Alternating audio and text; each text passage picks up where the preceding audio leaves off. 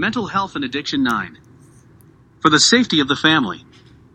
We must talk. So often we have conversations with ourselves. We think about what to say, how we are going to say it, and when we should say it. Often enough those words we rehearse in our head are never heard and never spoken. Why do we hold back our thoughts and bottle them up while they eat away at us? We wait until we hit the boiling point, and then in a sudden spark it all comes out in a terrible way. I used to love going to work because it got me away from home. It got me away from the house and my ex. However, each day on my way home, I dreaded the thought of entering the house and entering the unknown. It was unknown because I was unsure of what I would find. I was unsure if there would be an argument, yelling or screaming. The knot in my stomach and the feeling of actual fear was always there. A mystery box of sorts right up to the point when I opened the door. The principal speaks. Drinking and driving, the end of the road. This evening was no exception, except for one major thing. I had a call from the school principal, and she confirmed my suspicions. My ex was picking her children up from school under the influence. She told me she clearly smelled alcohol on my ex's breath. The whole day and of course the drive home, this was all that was on my mind. I would most likely never have stayed with my ex if the kids were not a factor.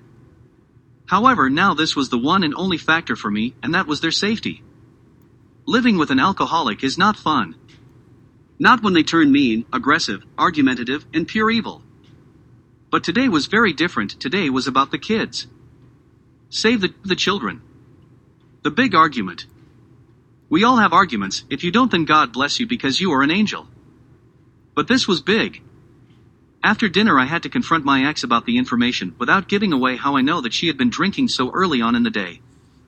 I decided to just go for it. I asked if she had been picking up the kids from school while drinking. By this time she had already had a few glasses of wine, and she was ready to argue, but I cut in.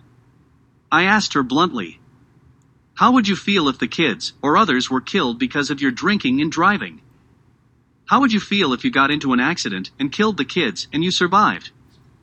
For once I seemed to hit a nerve. This was a clincher, and another time I thought I had a win. I quickly continued and added that no one is putting the bottle in her hands, and especially not at 3:30 to 4 p.m. in the afternoon. The silence that filled the room was amazing. There was no rebuttal, no screaming and yelling from her.